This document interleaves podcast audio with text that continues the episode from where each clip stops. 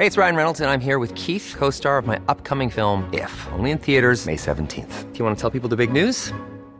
All right, I'll do. Sign up now and you'll get unlimited for $15 a month in six months of Paramount Plus Essential Plan on us. Mintmobile.com slash switch.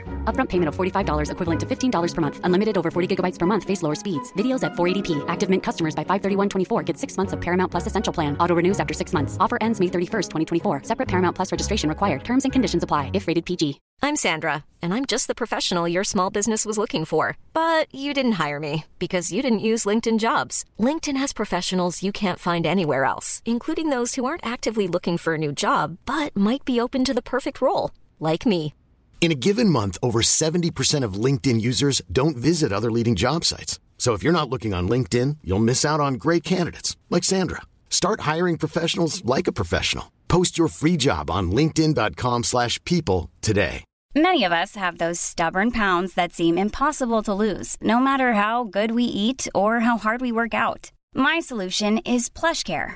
PlushCare is a leading telehealth provider with doctors who are there for you day and night to partner with you in your weight loss journey. They can prescribe FDA-approved weight loss medications like Wegovy and Zepbound for those who qualify. Plus, they accept most insurance plans. To get started, visit plushcare.com slash weight loss. That's plushcare.com slash weight loss. Welcome to Health and Safety Conversations. Here's your host, Tom Bourne. Question of the week number 12 Is the role of a safety professional becoming more difficult? Your options are A, yes, B, no, or C, I'd like to comment. The poll is up on LinkedIn. Feel free to have your say and leave a comment. That's question of the week.